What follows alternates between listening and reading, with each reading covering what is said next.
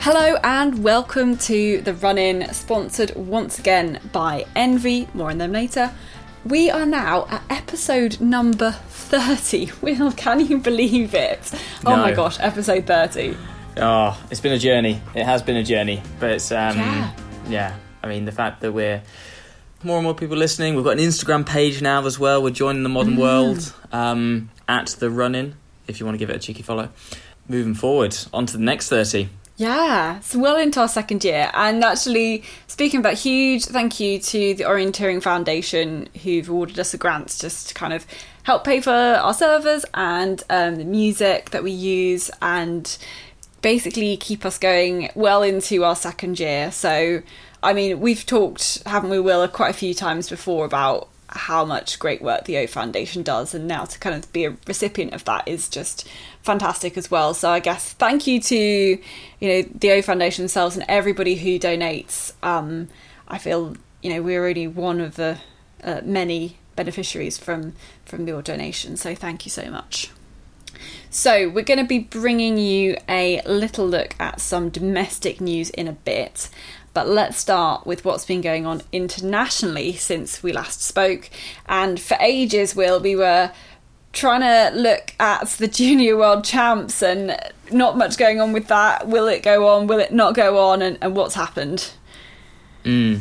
Yeah, so finally, um, the IOF has come out with a, a statement on the Junior World Champs plan for Turkey this year and the World Mountain Bike Orienteering Championships plan for Portugal as well later in the year. And um, JWOC, it's been, uh, we'll focus on that one as we don't do too much on the mountain bike side. But uh, JWOC's now moved to 2021, um, still remaining in Turkey next year, and then the following two years for Portugal 2022 and Romania in 2023 have been pushed back respectively. So, um, yeah, I imagine a big, big disappointment for those final year juniors who were looking to compete this year, have been prepping and you know still training hard throughout the the COVID nineteen period.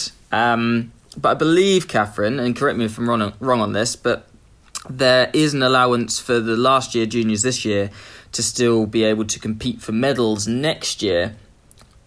But we don't exactly Yes. know what that means at this stage. Yes. So whether that's their own category or if they're in the main junior category, we're not sure.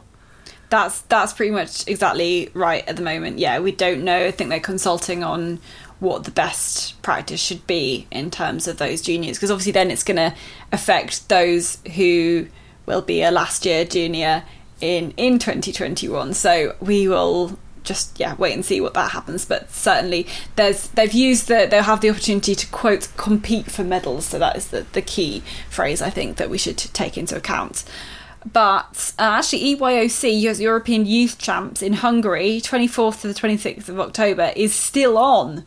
Uh, so there is an event in the calendar uh, this year, and um, the IOF have said they're going to add extra age classes for it to become uh, also a European Junior Championships. So, so normally EYOC is it like 16s and 18s, or what Yeah. we term 16s and 18s, but they're going to add in those 20s as well. That because normally Junior World Champs is kind of 18s and 20s, so that those older juniors can still take part in what is now a European Junior Championships.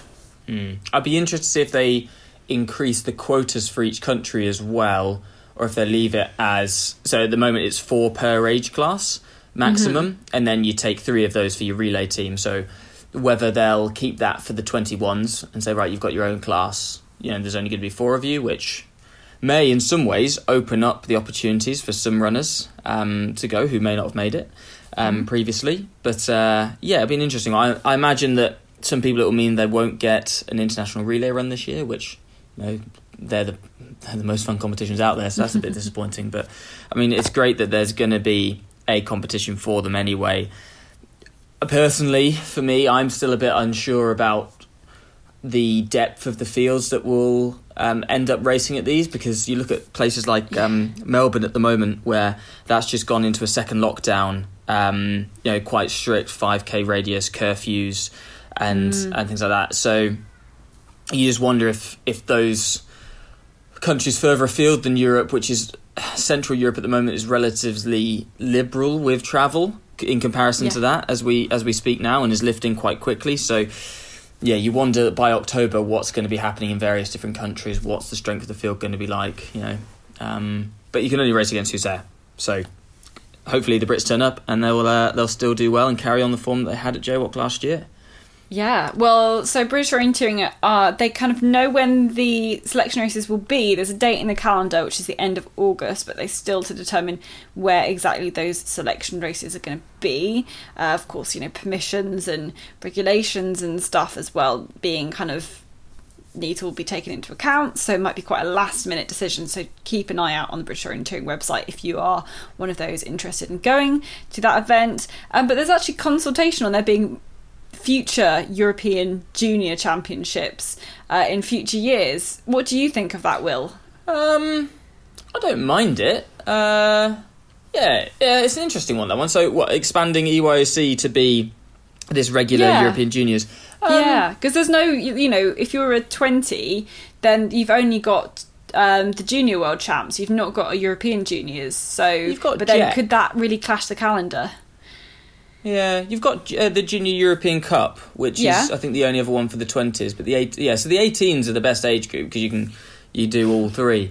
Um, it's an interesting. I, I'm not against it by any means, uh, and I think it may give the 16s that go a, a you know a few more people to learn from and and see how they act at that slightly more senior level than um, just the the 17s and 18s. So. I don't see why not. It, I guess it comes down to logistics for teams. Will it make it more expensive and things like that? But yeah, that's stuff for governing bodies to worry about. Not so much, not so much me. So yeah, I mean, the more international exposure you get as a junior is always good. So um, I say yeah, go go to them, race, do everything that you can do. Yeah, I think very good advice. And two very small bits of news. World ranking points are now going to be kept for 34 months instead of the usual 24 because obviously there have been no world ranking events for the last four and a half months, however long it's been. And there's also some new rules for world ranking points. To be honest, I did not want to spend the time and energy looking at the IOF website to get my head around those. So if you are interested and if you do care about world ranking points, there are new rules about them. Go and look them up yourself. Um, I think more points think- is better. Well, just- more, more points is better. Yeah, that's true. Um, but there's now a new way of allocating them, and I don't even want to start with going into that. But I think some more news that we are more interested in is um, World Championships 2024, of course, in Edinburgh, and the embargo for that will.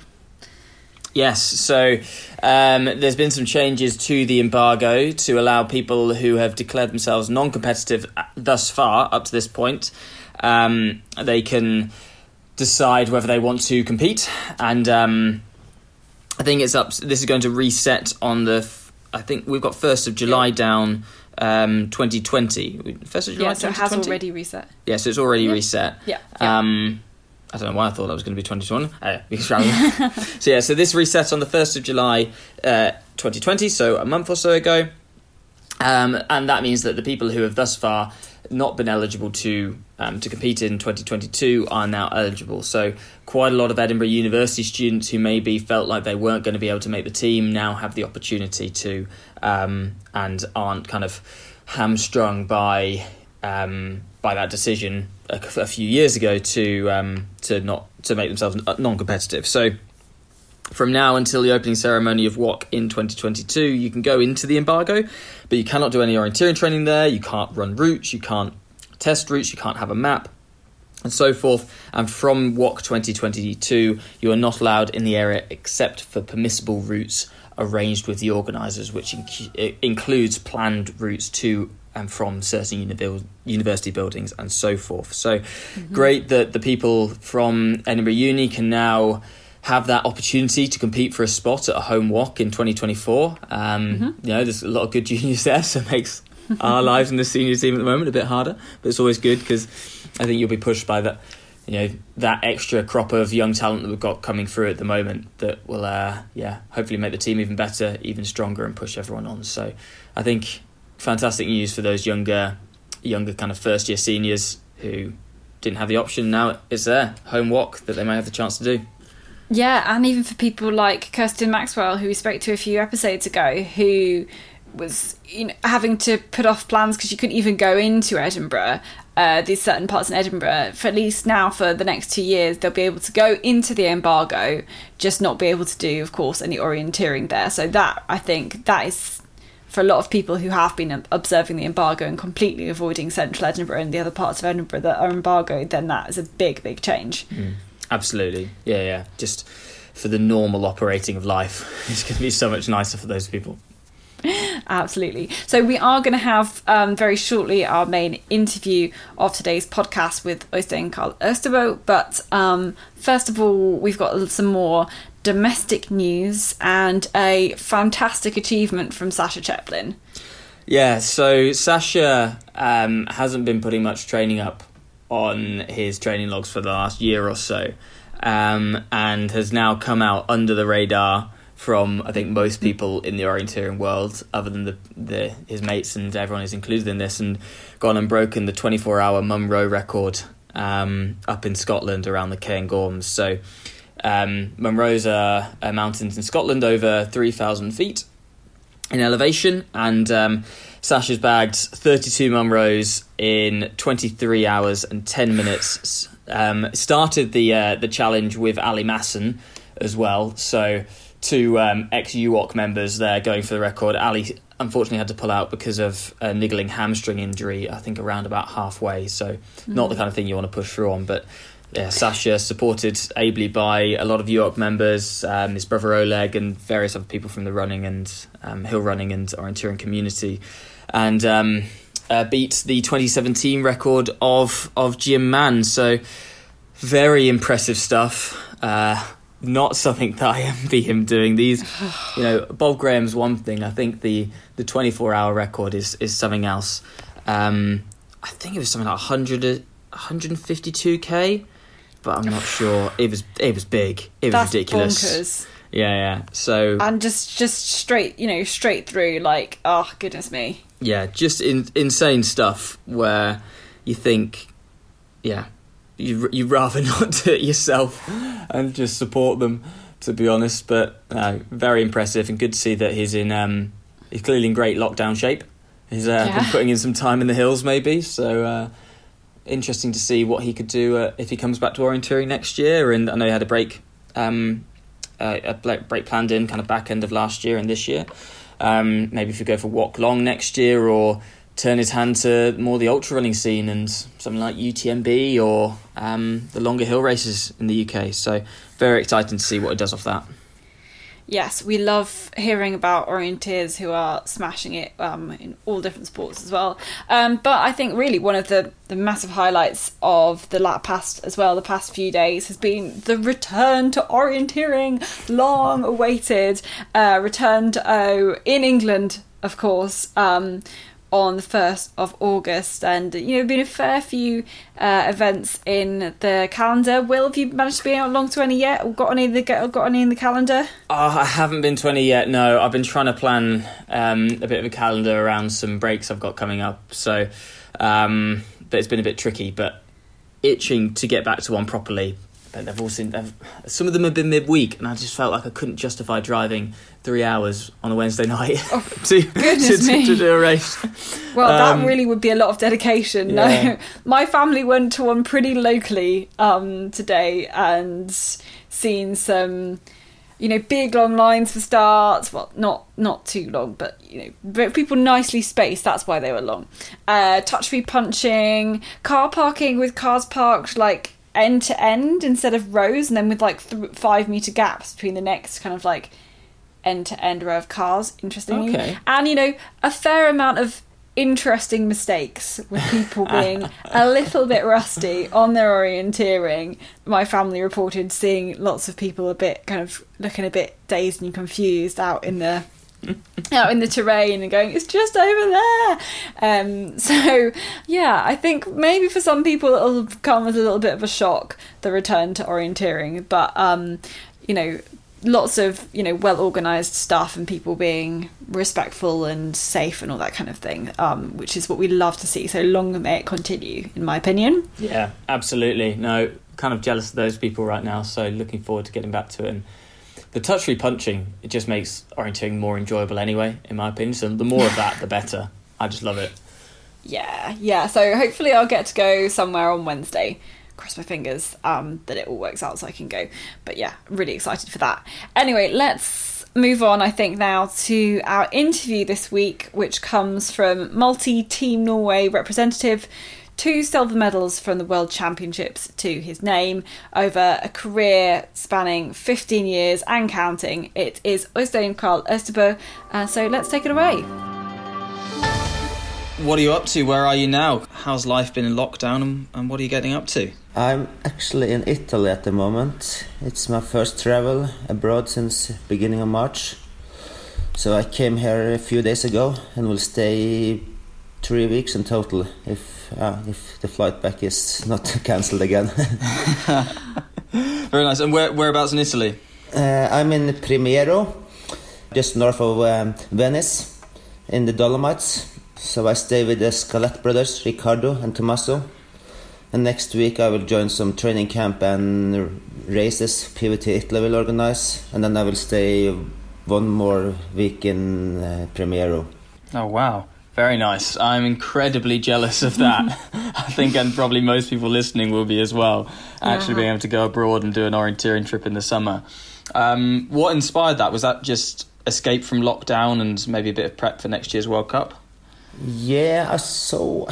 Like every races was cancelled during this, the spring in Norway, also, even if it's been a few local races but mm. I think it was in May or June. This this event should have been end of June, and then I saw some advertisement that it should be in beginning of August, and it's not much happening home in August. So I at that point I hoped maybe that you could travel.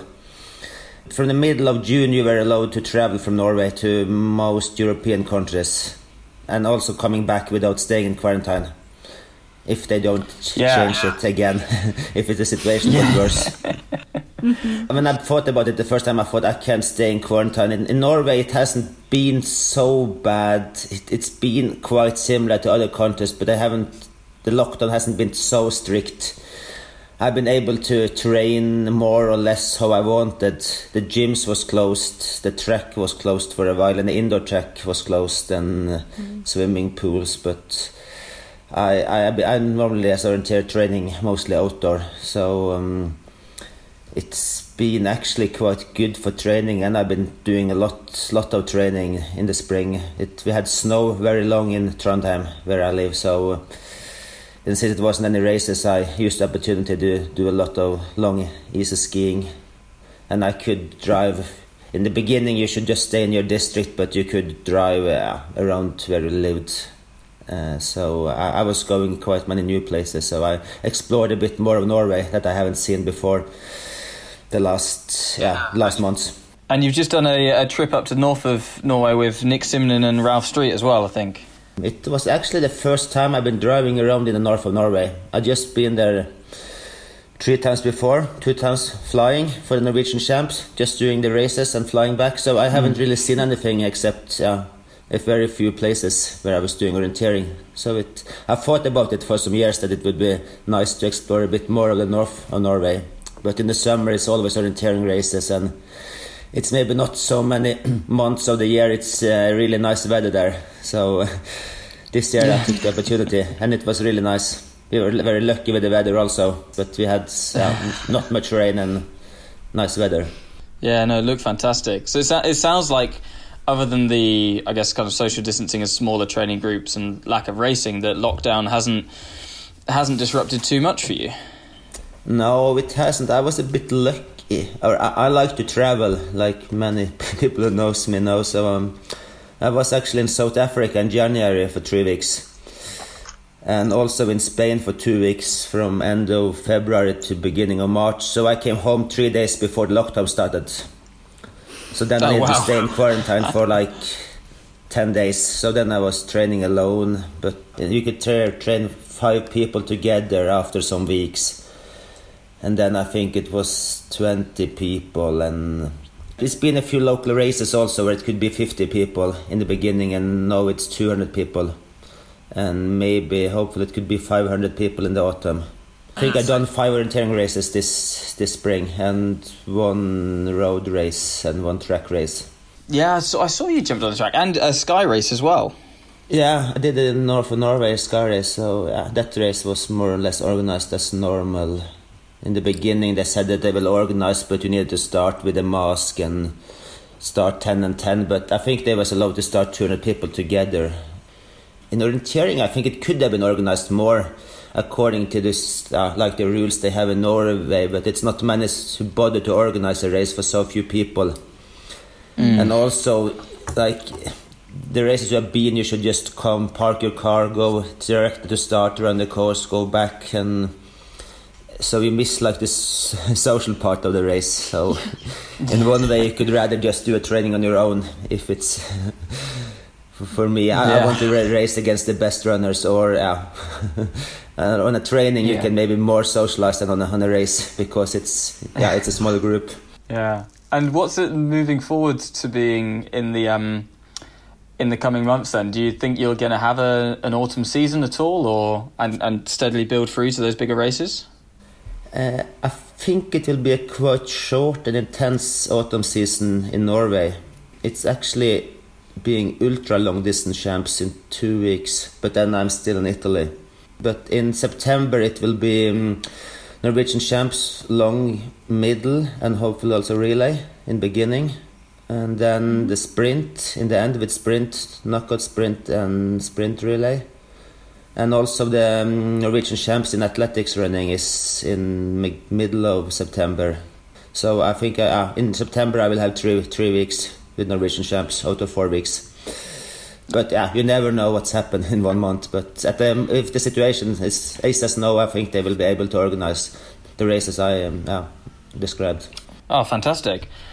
And will and will any of those have an impact on next season for any kind of Norwegian teams or selection, or is it this year's a kind of a blank slate and you refocus on next year when it comes around?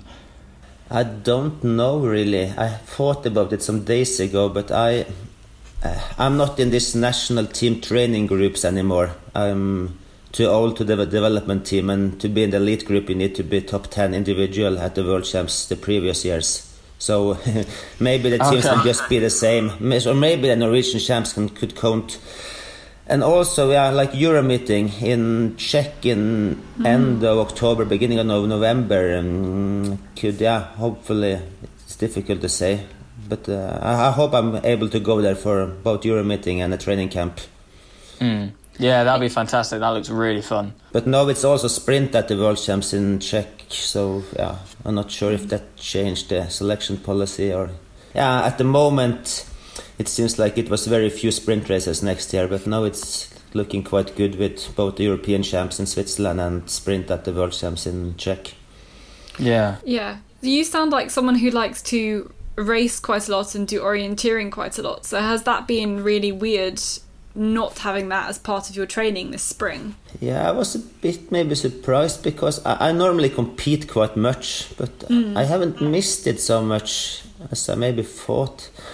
But I, I had some injury problems when I came home from Spain in beginning of March. I had some injury problems, so in one way the races cancelled in March was okay for me and then I, I came into this training mode and I'm not really coming.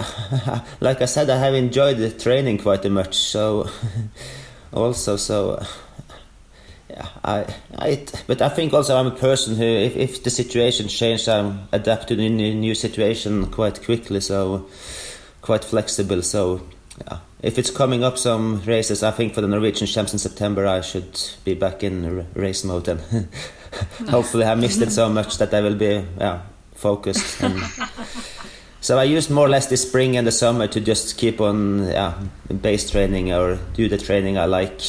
I've been training quite well with like intervals reg- regularly and stuff, but I've been maybe a bit more flexible and since it's not any races, you know, you can uh, maybe train a bit more. You don't need to think about to be in shape the next weekend. So if you're a bit tired, partly, or do some really long runs like I did in the north of Norway, it's it's not any problem. Yeah, just train on through. Um, and thinking of uh, thinking of Czech and WOC, you've been to every WOC from 20 uh, from 2004 to 2018, you know, 15 in a row, with racing 14 sprints and you know being on a circuit for quite a long time. How do you? Is it is it that kind of just enjoyment of racing and that passion that's I mean allowed you to to be so good over that length of time? Yeah, I. It's a tricky question, I guess. It's not so many on my age that still do elite orienteering, so. but I enjoy it. But I, I could maybe have been like a bit more extreme in my focus and prioritizations and been better.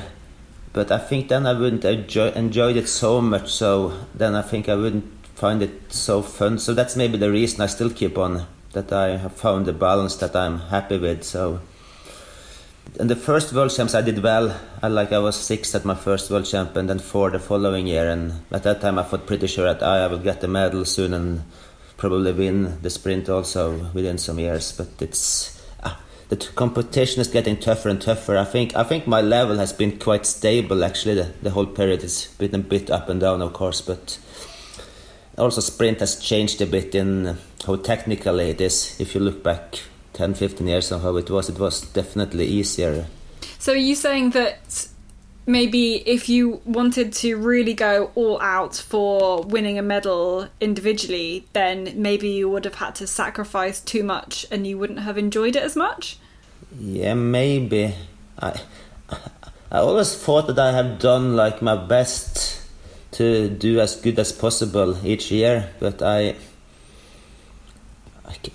I tried some years to like compete less, and when I was younger, I was running like more distances in the World Cup. Maybe I run uh, all distances in the World Champs, but mm. lo- long only ones and middle ones, and I was quite good in long distance. But the last years, I've been focusing more only on sprint but I haven't really got the results I wanted. It hasn't been any better results, and I've missed maybe a bit the forest running. It's a bit difficult to know. Like, you need to enjoy the training, like I said. So if you mm.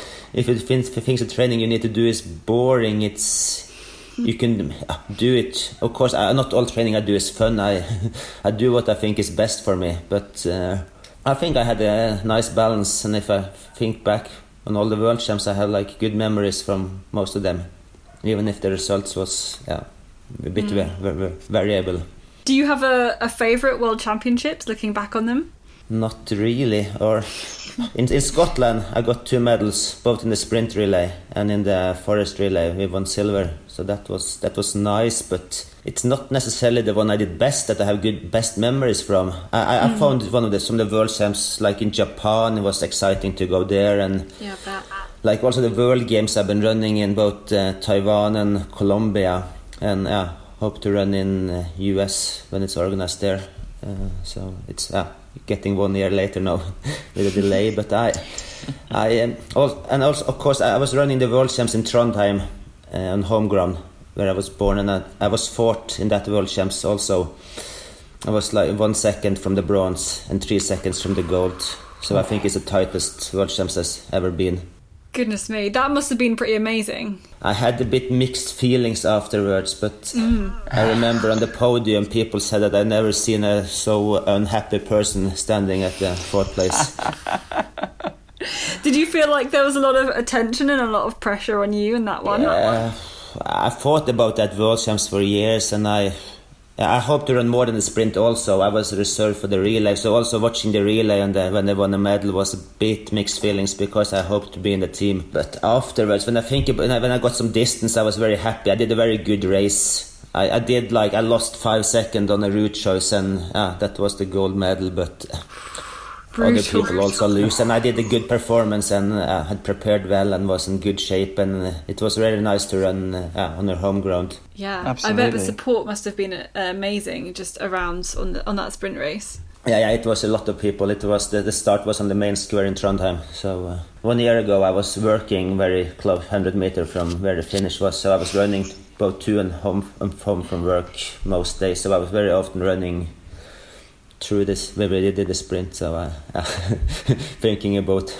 what mistakes I did but also uh, being reminded of it every day oh my but god when I think about it afterwards I could have prepared better uh, at that time you didn't maybe prepare so much with this making a map and things. Mm.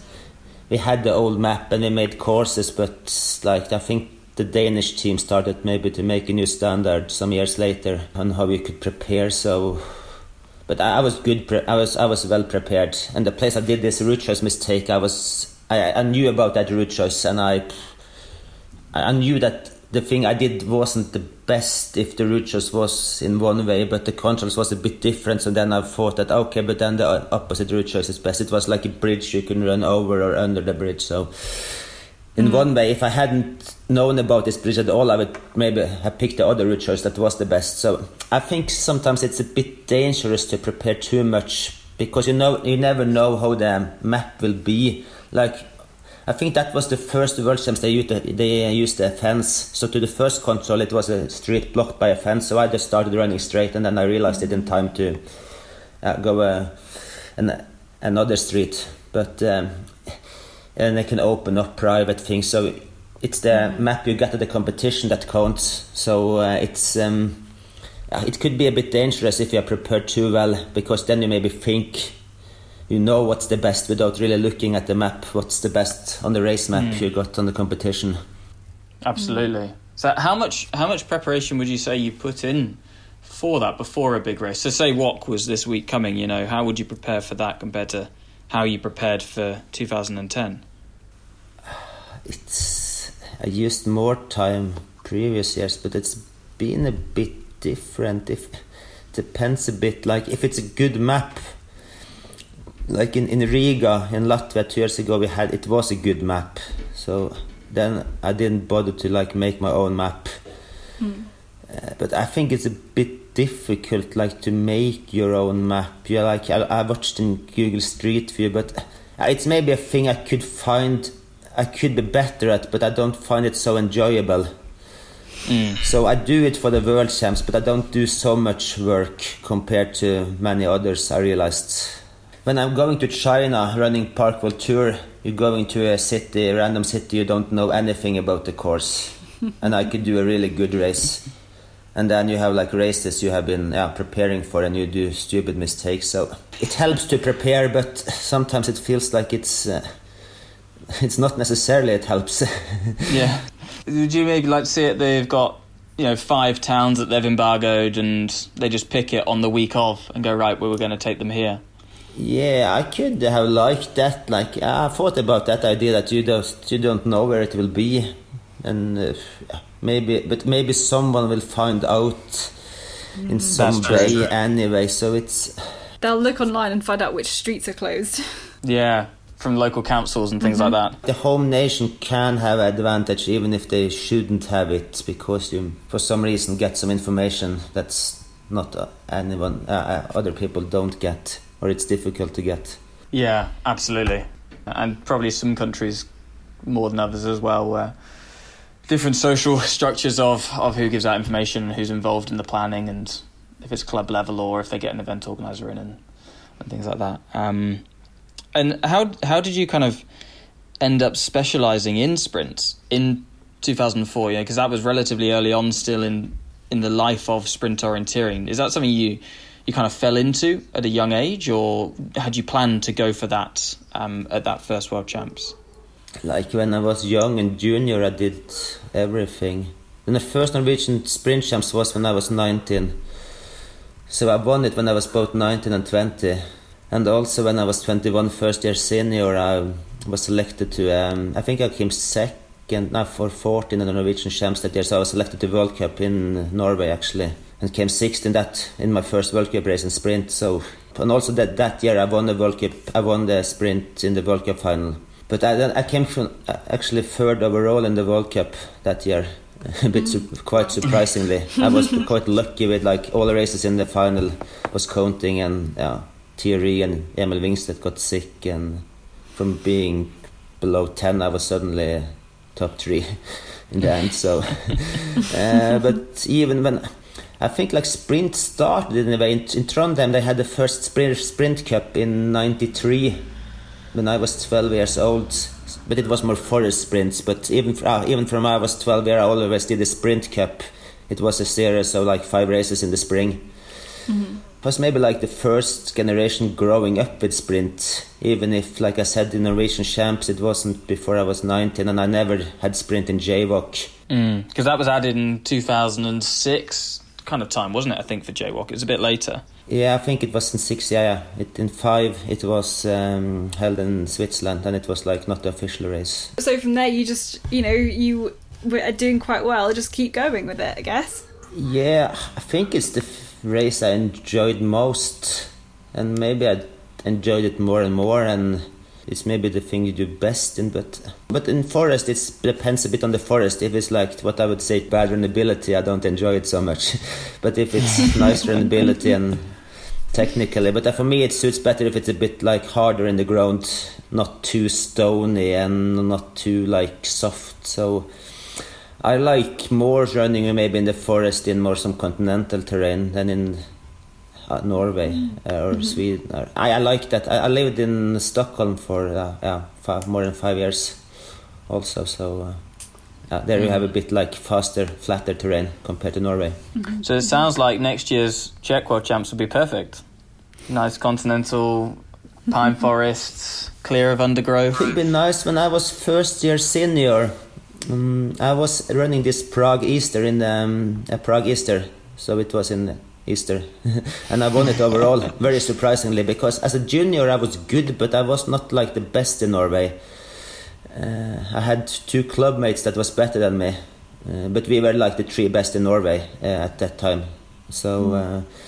I was a bit surprised when I was get first year senior. I thought, oh, okay, now I run against these really good guys, and it will be so difficult. So the only thing I can do is to try to um, or navigate or enter without doing mistakes and yeah then I will see how well I'm doing. And I was in Spain in February and won some races where the Danish team national team was with like Karsten Jørgensen and and I ran this Prague Easter. It was not so many good but it was some of the best Czech runners was there and some mm. Slovakian. So I, I was very surprised that that spring I was like first year senior that like uh, uh, how, how easy it was.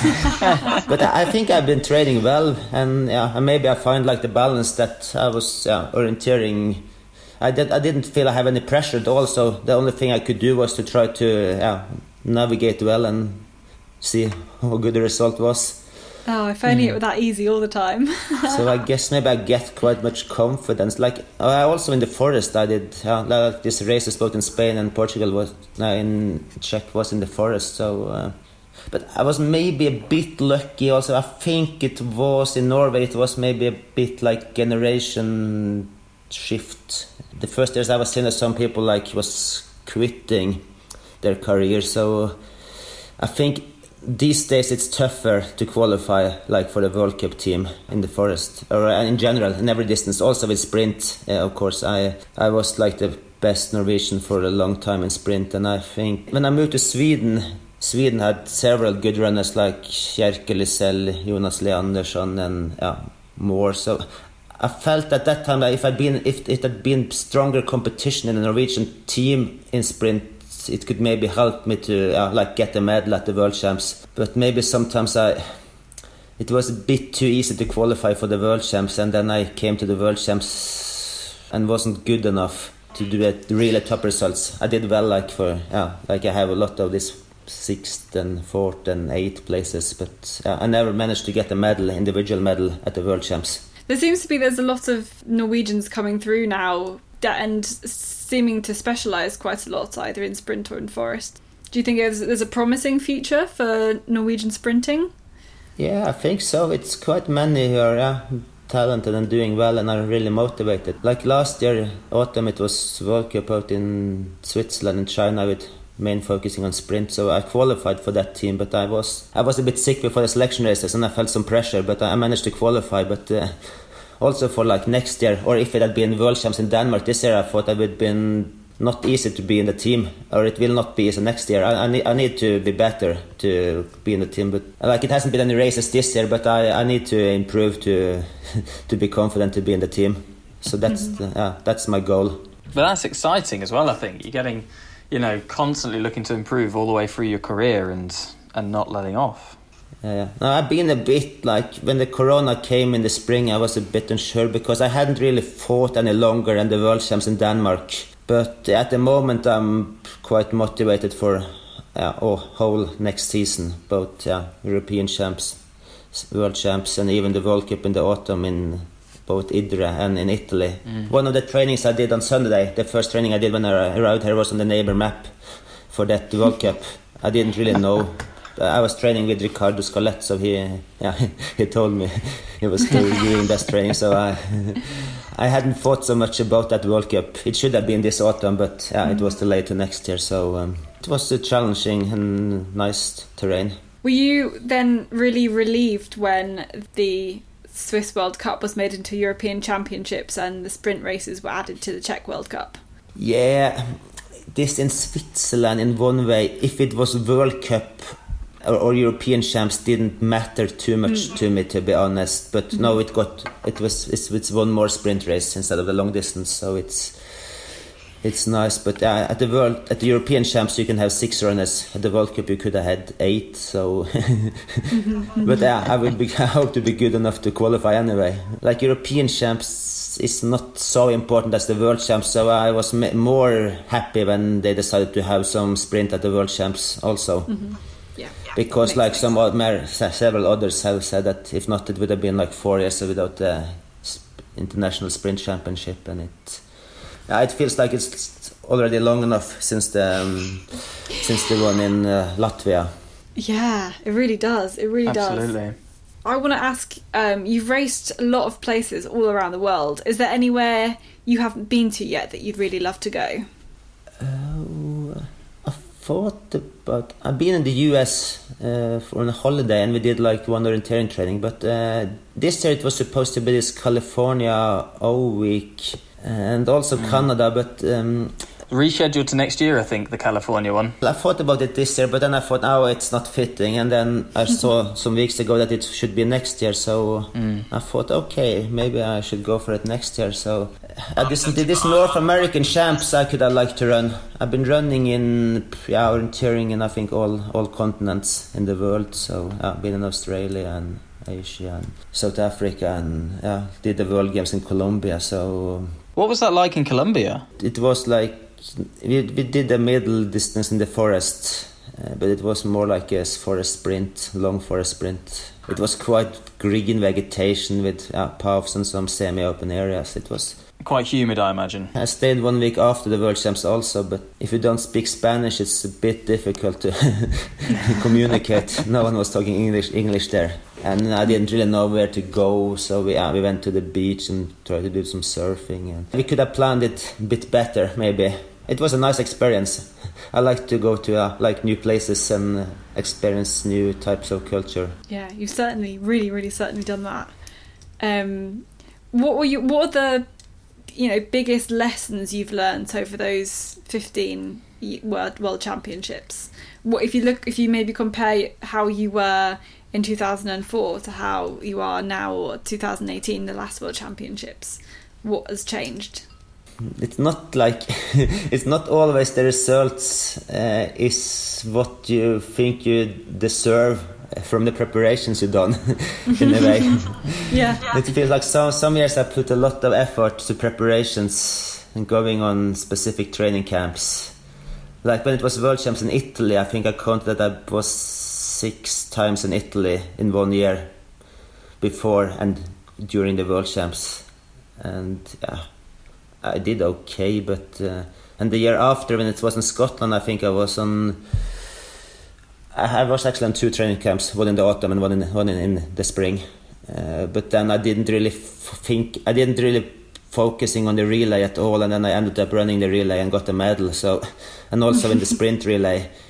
Uh, so uh, in in the relay it's a bit special. It's not it's not your performance; it's a team performance. So I maybe done several really good relay legs when we haven't got the medal, and the relay legs when we got the medal was both was Ah, okay or average. So, like I said, like 10, 15 years ago, I thought that I would get the individual medal sooner or mm. later, but. Uh, so, if preparation isn't maybe isn't maybe the most important thing to getting a result, what do you think is the most important thing? Is it mentally being in the right place? Is it uh, having a good course that suits you or discipline? What, what do you think is the best, um, you know, indicator? I don't know. It's so many in orienteering. It's difficult. It's so many things that must be uh, uh, correct for uh, at the same time. So uh, even if like four out of five things are doing perfect,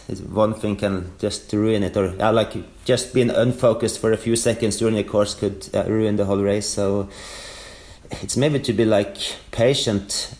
Of course, it helps to prepare well. I didn't say that, but um, uh, may, maybe if you put a bit too much pressure on yourself in orienteering, you feel a bit like stressed. And I've maybe felt that a few years, some of the years, like after being four and six and eight and these things, I thought, okay, now I should get a medal. And some years I maybe didn't felt I was good enough to get the medal so I needed to perform, overperform, or perform better than I was prepared for. So, and yeah, you need to have the like the self confidence, but not maybe to be too self confident because then you are failing again. So it's. Maybe Well, I should have better answer, but it's it's, it's complicated. But uh, you need like to find the balance and uh, the, make the puzzle right and yeah, do the things you you need to be prepared the right way. Yeah, I was going to say balance is a word you've used quite a lot today, um, and I think that really is the key. But it means lots of things for different people, whether you know enjoyment of the sport, how much training, how much preparation, how much confidence you have. So that makes a lot of sense. And you said so. You said um, you weren't initially thinking beyond Denmark uh, World Championships. Now you're starting to think into uh, next summer. Um, how long are you going to keep going? And uh, when when is going to be the time that you uh, gracefully bow out and not aim for any more elite selections? I also, like I said, the World Games should have been next year in US, so that was I had that in my thought, and then it was delayed to 2022, and I still have that in my thought. And also the World Champs in Denmark that should have been this year will be in 2022, so still I have both these two races in 2022 that I really could like to run. So. In one way, from thinking until July this year, I now think, yeah, thinking until July in 2022 even if I have yeah, most focusing on next year or yeah, maybe in first hand autumn season. So uh, I think I'm I, I, like I said this spring I've quite enjoyed to just train, but I, I, I'm a person who likes to have maybe some short term goals and uh, but also have some long term goals. So. I was maybe not prepared for uh, doing really well at the World Champs this summer. Like I said, I had some injury issues in March. So in one way, it's maybe good for me that uh, it's it's not uh, it's until next year. I have I have better time to prepare and improve. I asked myself some uh, the last years like, do I have the motivation? Is it any point to continue focusing on these elite international races, or should I just run the races I uh, enjoy or I enjoy running against the best runners and try to prepare as good as possible still. So uh, as long as I'm healthy and able to train well, I'm I think I'm motivated a bit longer time. But uh, I'm getting older, so I can't continue with that forever. But I don't think I'm a guy who will like stop orienteering or racing. I will probably continue, but I could also like to have focusing a bit other type of races. Maybe do like some sky races, or I could I like to run some more like athletic races. I will maybe try to set some some good times before I'm getting too old on, uh, on some distances there, there I miss a miss a good time. Okay, well, well, best of luck with all of that going forward. Aiming for 2022, short-term goals and long-term goals. Thank you very much for, for speaking to us, Øystein. Yeah, thanks for letting me join. So great interview with Øystein there. Really nice to get an insight into just you know the longevity of his career and how it's kept going so long. You know, fifteen WOCs in a row, not to be sniffed at, and uh, it's very impressive that it's kept going that long. And um, some interesting things from that, wasn't there, Katherine? Yeah, yeah, I'm surprised like the reflection on a career that long and sometimes maybe some regrets that he didn't push himself further, but also at the same time being quite content that he managed to enjoy himself, and that has allowed his career to be so long, and Mm. and maybe being quite glad that he didn't, you know, push too hard and, and stop enjoying the sport. So, as you know, you kept bringing up the word balance. I think that's really a really important thing to take out of that out of that interview. Yeah, absolutely. Um, and that's pretty much it for this week. But we do have a couple of messages before we finish. So, firstly, thank you once again to our sponsors, Nvii and Straight. I'm very excited today that received a knock at the door during a call I was on at lunch um, and received a very big box through the through the post, all labelled with Nvii and full of stash and shoes. So very excited to start testing them out, and uh, a certain bright orange pair of Crazy Light cross countries or Crazy Light XCs caught my eye, which I think Katherine you've been testing a bit. I have. They really are crazy light. They feel kind of like slippers in a good way because they just are so so light on your feet. But you know they have such a great um, grip on them that they've made a really really good uh, shoe for me, kind of running around the estate where I live, and I think it'll be a really really good sprint orienteering shoe. I'm well happy that I knocked a whole minute off my 5k PB wearing them last week. So um, yeah, Nice. highly recommended. Yeah, no, a minute off the 5k. Very impressive. Thank you. There you go. I'm still not very quick, but I'm I, I'm improving. I'm improving. This lockdown training has been going well. We'll see what we'll see what happens next season. You know, with the shoes and the fitness now. Watch out. Yeah, watch out! I'm gonna you're gonna have to interview me ne- next season on the podcast about all my great achievement. No, I'm very happy. Uh, just slowly getting slightly quicker. Oh, well, consistency is the key, isn't it? Um, If you're interested in ordering any Nvii shoes for the UK, the contact is Mary Fleming at uh, nviistr8.uksales at gmail.com. So that's nviistr8, N-V-I-I-S-T-R 8 dot uksales at gmail.com. And we're going to finish with a little bit of a tease for next week's podcast. Um, I said next week's, uh, Next two weeks' time Yeah. um, where we've got a very special interview with um, up and coming star of the sport, junior world champion, um, and uh, Swiss soon to be great as well. Yes. But we'll uh, we'll leave it at that. Tease everyone for next should time. that's a lot of clues. You, a lot of you should be able to figure it out. It's a lot of clues, but yeah. yeah, that can be that can be the conundrum for this week. yeah. Yeah. Figure it out. Who, Um, next week? Yeah. But but we'll leave you with that and um, speak to you all next time.